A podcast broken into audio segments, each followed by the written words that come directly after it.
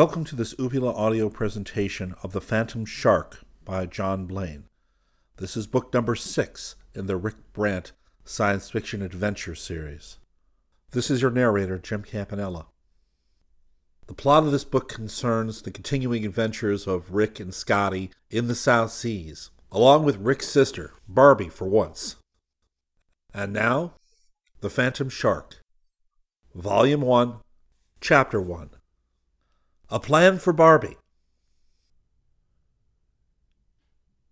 Rick Brant was aware that events frequently hang on small, obscure incidents, but he had no idea that a mental image of his sister Barbie holding an envelope to the light, trying to see what was in it, would eventually lead to one of the most unusual adventures of his young life.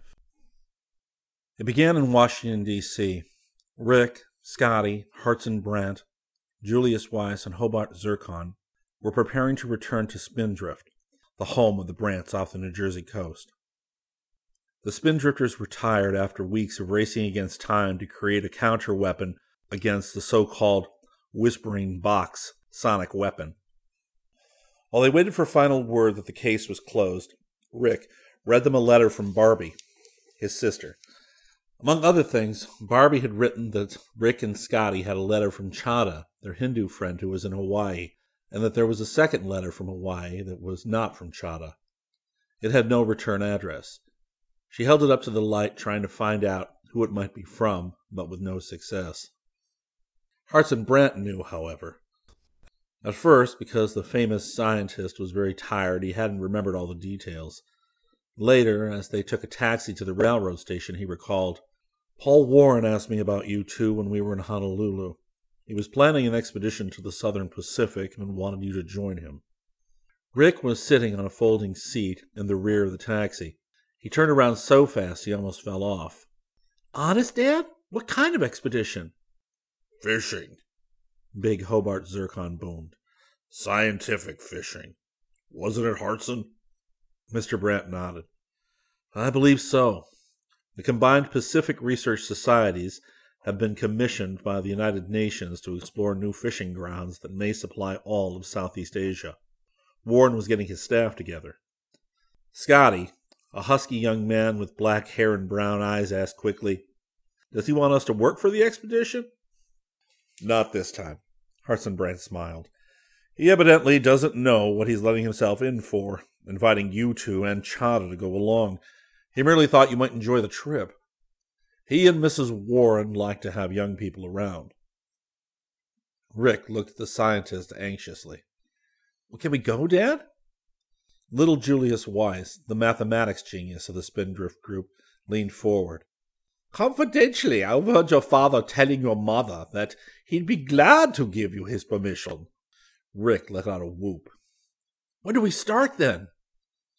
Hartson Brant smiled. Well, that depends. How are your finances? There was a rule in the Brant household. When Rick, Scotty, or Barbie wanted to take trips or make purchases that did not involve the entire family, they had to pay their own way. It was Hartson Brant's method of teaching them financial responsibility and of making them self sufficient against the day when they would be on their own. How much money would we need? Scotty asked. Well, plane fare both ways, Hartson Brant replied, and that'll be expensive.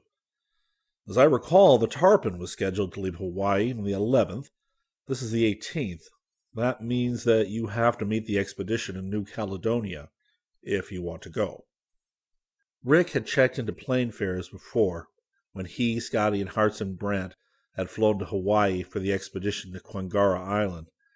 He estimated the fare quickly, and then allowed 10% discount for a round trip ticket. I can make it, How about you, Scotty? Yeah, I can do it. The taxi pulled up in front of the station, and the party unloaded their baggage. As they walked to the ticket office, Hobart Zircon said, I've been thinking about the salary I received from the government for this last job. The officials for whom they had worked had insisted on placing the scientists and the boys on government payroll for the duration of their assignment. Rick had been surprised to receive a check. It wasn't much because he and Scotty had been classed as clerks at the very low end of the wage scale. But Zircon, Weiss, and Hartson Brant had been paid top salaries. Julius and I were locked up in that old house for most of the time that we were supposed to be paid, Zircon said. I think it would be only proper if we turned over our checks to you boys. What do you say, Julius? I agree completely, Weiss answered promptly. We couldn't take your paychecks, Scotty protested. I insist, Zircon said flatly. So do I, Weiss said equally firmly. Rick was silent. He had a swift vision of Barbie holding the letter from Hawaii against an electric light globe, trying to penetrate its mystery. Barbie's intuition was swift and sure. He remembered the promise that she had tricked him into making that if ever there was another chance to take a trip during the summer vacation, he would use his influence, as she put it flatteringly, to help her go along too. He could imagine her face when they told her her suspicions were true, that he and Scotty would be off again to the Pacific. She would make his life miserable until he made an effort to keep his promise. Dad, this trip is strictly a vacation for us, right? he asked. Well, yes, Rick. Warren said nothing about assignments for you. Is Mrs. Warren going too? Well, she had planned to. Rick blurted impulsively. Professor Zircon, I'll accept that salary if we could use it to buy plane tickets for Barbie. Scotty looked astonished. Then he grinned and winked. Hartson Brant reacted instantly with a resounding no. Rick talked fast and earnestly. He almost succeeded in convincing himself. Listen, Dad, Barbie has never been on an expedition. She hates always being left behind. This one is different. We won't do anything dangerous, and you know the tarpon is safe. No, Rick. The scientist shook his head. If your mother were going, that would be fine, but there would be no one to take care of Barbie. Scotty took a hand here. Don't you think Rick and I could take care of her, sir? The scientist was firm. I'm sorry, boys. Course you could take care of her, but after all, she wasn't invited.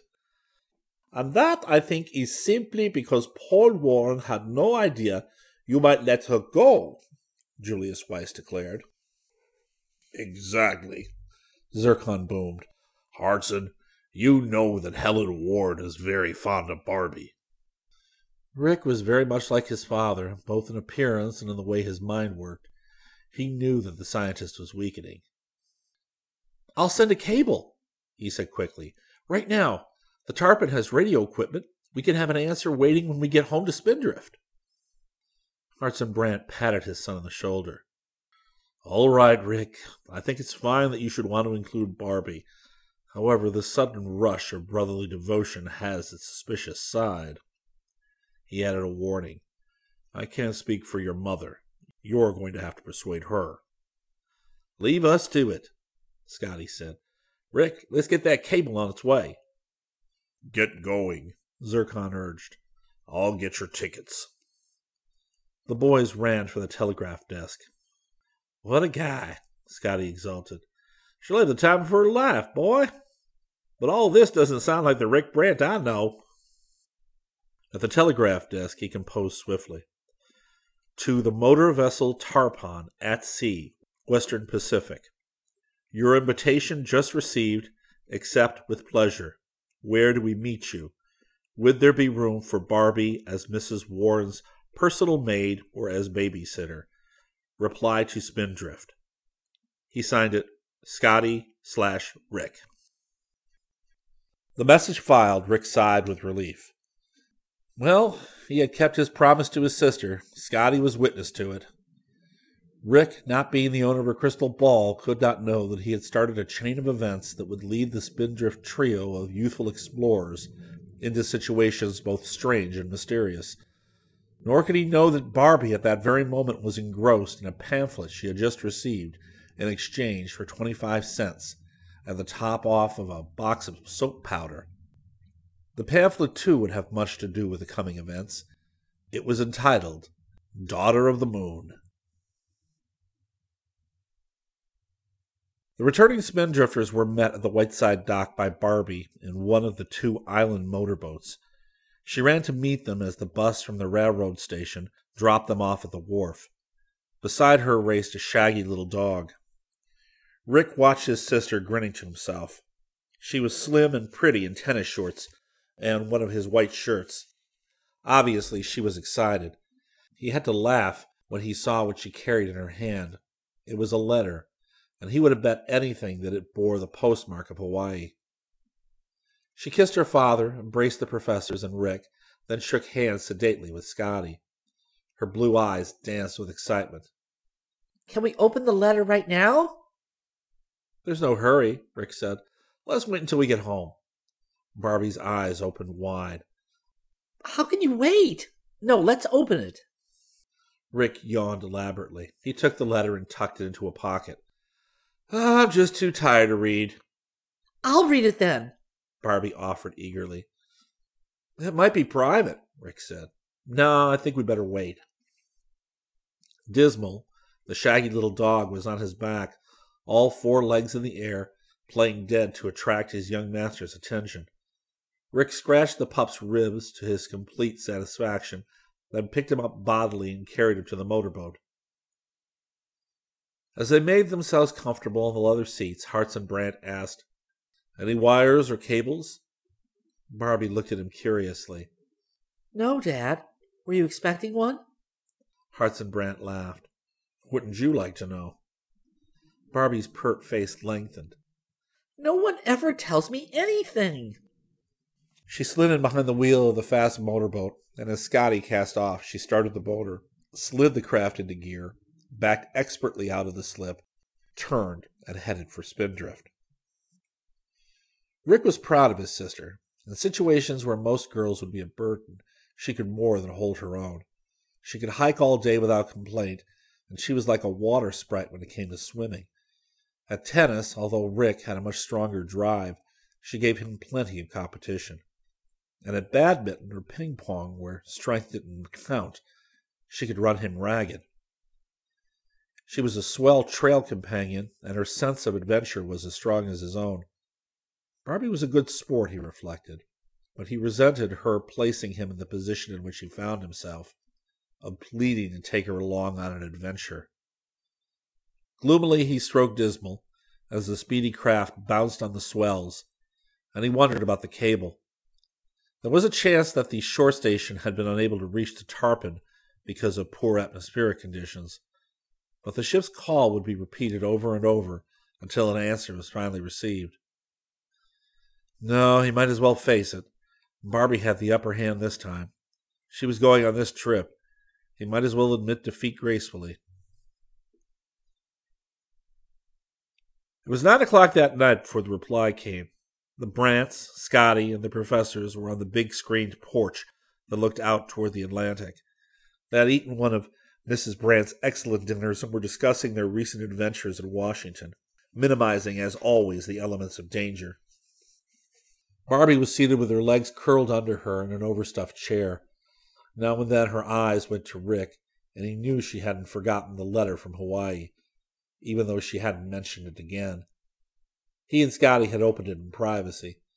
As Hartson Brant had predicted, it was an invitation to join the Warrens on a trip to the Southern Pacific.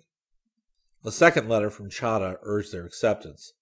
The Hindu boy had stayed with the Warrens after the Kwangara expedition to attend school in Honolulu.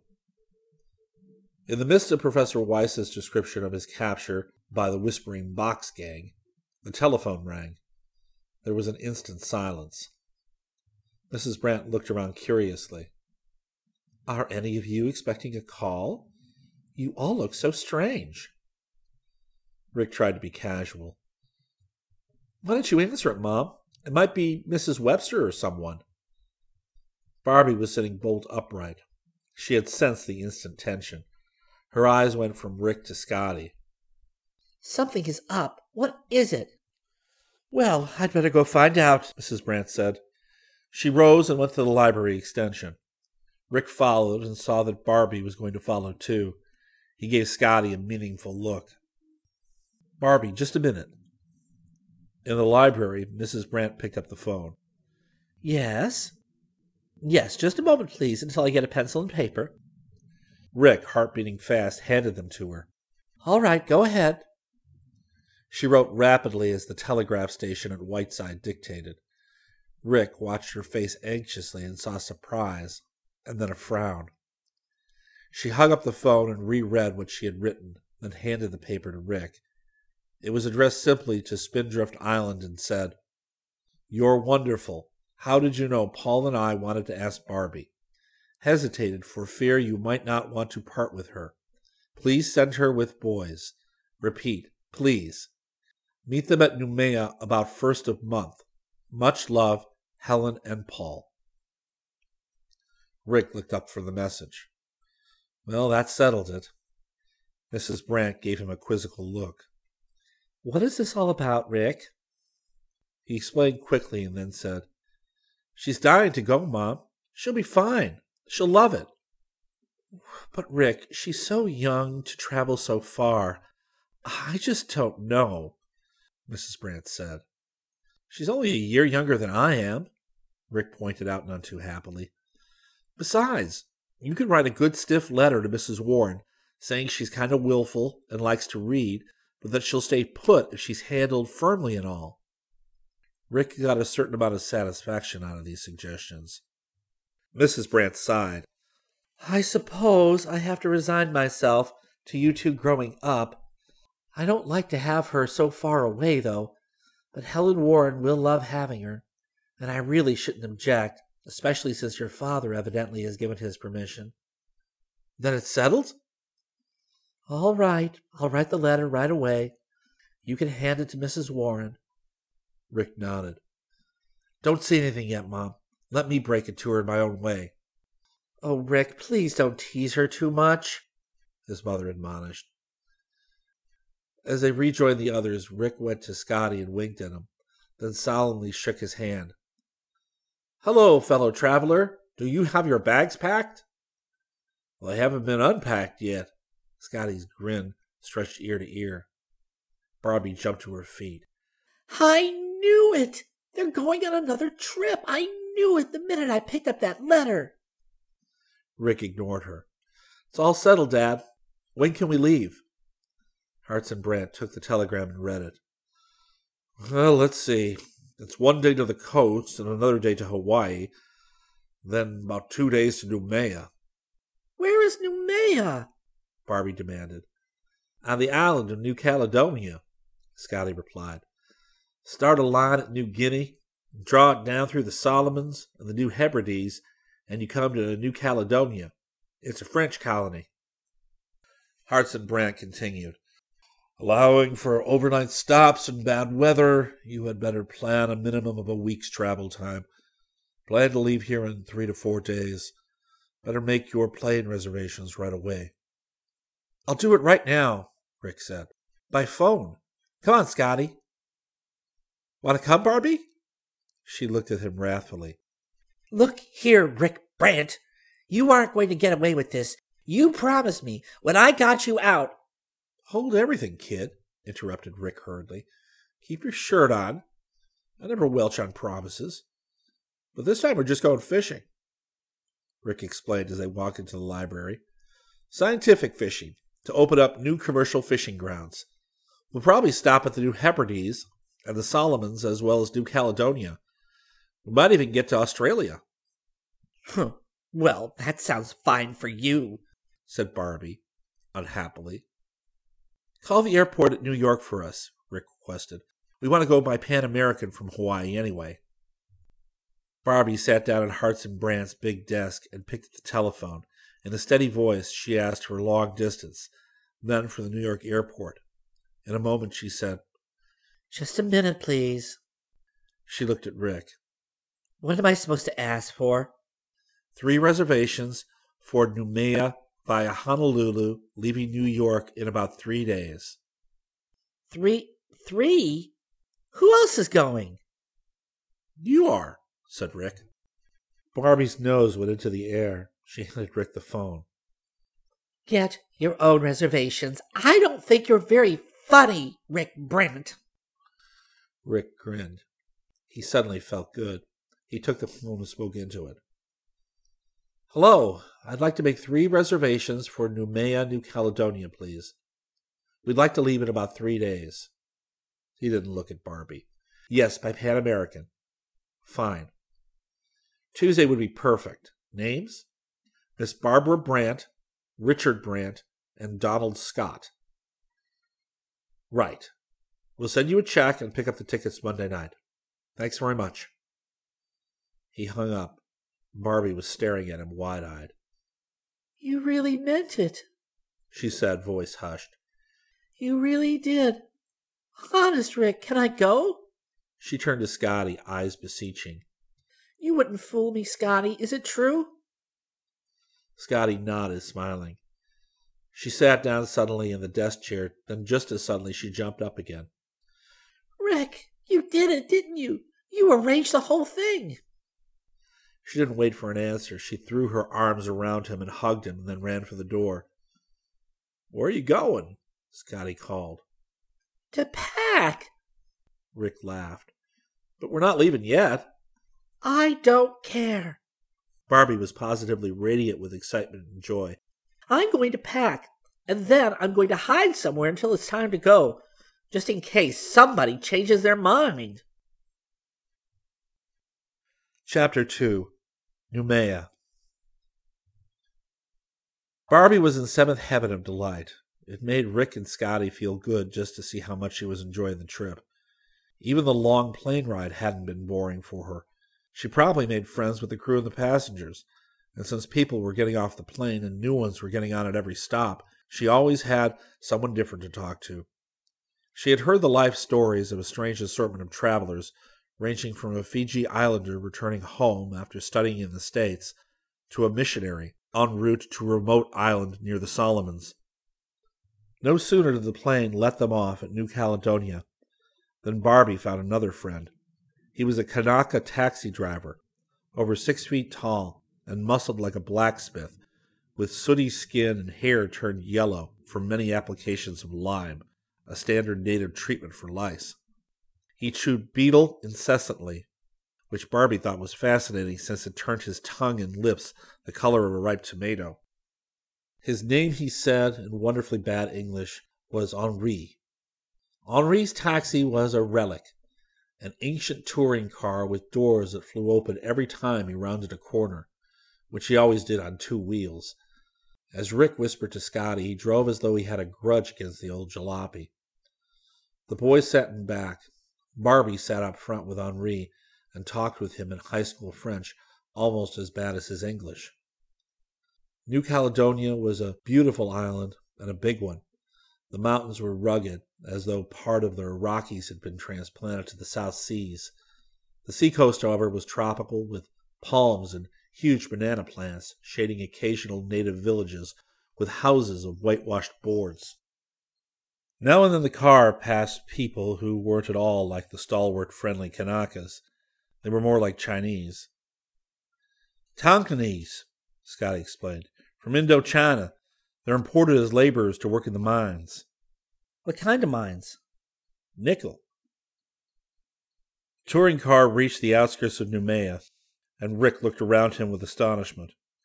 It was a real city, and obviously French. It reminded him of the French Quarter of New Orleans. The architecture was the same.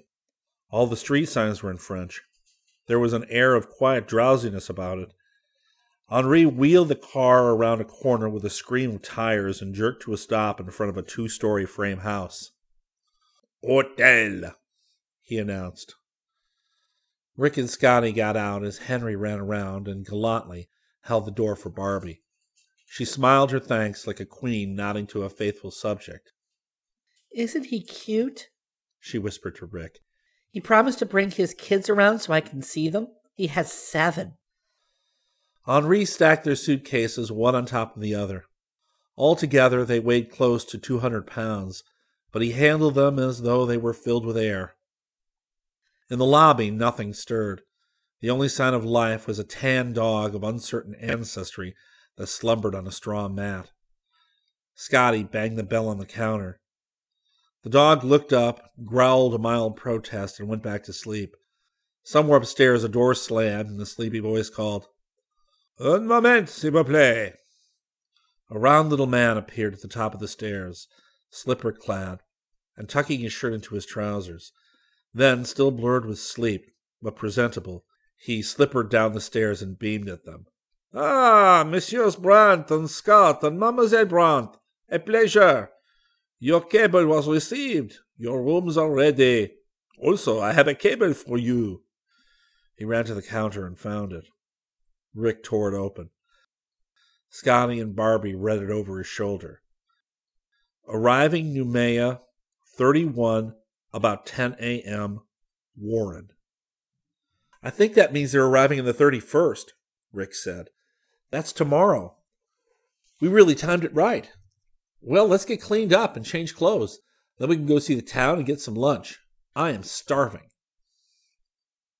Scotty changed a few dollars into French francs, and then paid Henri. Rick ran upstairs with the proprietor to examine Barbie's room. He had slept in small hotels in far places before, and although he didn't particularly mind discomfort for himself, he wanted to be sure that everything was all right for Barbara. There was a bare minimum of furniture and a grass mat on the floor, but it was clean and airy, and the windows were screened. His and Scotty's room was next door. It looked about the same. He went downstairs to help with the bags, but a drowsy Javanese boy already had the situation at hand. He glanced at his watch. Thirty minutes from now, we start looking for Chow. Is that enough time, sis? I'll be ready in half that time, she said. Henri approached them as they left the hotel and asked hopefully, You want car? Not now, Rick answered. We'd rather walk. Come on, let's go, sis. The center of town was lovely. There were many trees and an even greater number of flowering shrubs. In the very center of the city was a large park. That's the Place des Cocotiers, Barbie explained. The proprietor told me. There's a restaurant on the other side called La Bagnarde. They entered the park and walked along a shaded path. Barbie stopped at every other shrub to admire a new species of flower. As they rounded a corner of the path, they heard what could only have been an American voice raised in anger. I told you no, you old bum. Keep out of my way or I'll have you locked up. A big man in a crumpled white shark-skin suit faced an oldster who might have stepped right out of the pages of a story about castaways. The old man was stooped with the weight of more than eighty years. His great mane of hair was snow white, and he was clad only in a torn shirt and a pair of trousers cut off below the knees. His feet were bare. Before Rick and Scotty knew what was happening, Barbie was facing the big man like a small fury. How dare you speak to an old man like that? She fumed. The man stared at her in astonishment. He was taller than Scotty and inclined to stoutness. His face was beef red from the sun, but there was a look about him that spoke of plenty of money. Even his suit, crumpled as it was, looked expensive. He said, Well, miss, you're an American, aren't you? Yes, and you ought to be ashamed of yourself, using such language to an old man. The big man laughed heartily. Perhaps I should, but every time I walk through here, he stops me to beg for money. I get a little tired of it. Why should I support him? You don't have to, but you could be polite, Barbie said coldly. I admit my guilt, the man said jovially. He looked at the old man. Sorry, Grandpop. My apologies to you, miss. He nodded and walked away. Rick and Scotty watched him go, then looked at each other. Rick knew what Scotty was thinking. A good thing the man had been amused at Barbie's interference. Otherwise, they might have had a battle on their hands. Rick decided he would have to lecture her on minding her own business while in foreign lands. The old man bowed. Thank you, mademoiselle. Barbie looked at him critically. You're hungry, aren't you? Yes, I do not like to beg, but how can such an old one like me work? What is there for me to do? I spoke only to that man because I knew he was very rich. I thought he would not miss a few centimes. Barby beckoned to Scotty. Let me have some francs, Sadie, please. Scotty handed her a few bills, and she tucked them into the old man's hands. I give you my thanks and my blessings, he said with dignity. I ask your name so I may know in whose debt I will be forever. I am called Barthélemy. My name is Barbara Brant. This is my brother, Richard, and my friend Scotty. Old Barthélemy bowed. You will be here for long? Only until our ship comes, Rick said. The tarpon, she's due in tomorrow. Barthélemy sucked in his breath. No, you must not go aboard that sheep. Why not? Scotty asked quickly. It was in the newspaper, the old man said shakily. I picked it up on a bench where someone had left it. I read of the ship. She goes to indispensable reef and Nana Tiki Atoll. Messieurs, believe me, I implore you, you must not take this lovely girl child into those waters. If you do not think of your own safety, I implore you, think of ours. But why? Rick said, bewildered. I don't understand. The old man looked up and down the path as though to make sure they were alone. He bent close, and Rick read the fear in his eyes. For the best of reasons, between Nanatiki Atoll and the indispensable reef, that is the lair of the one we call Le Requin Fantôme, the Phantom Shark.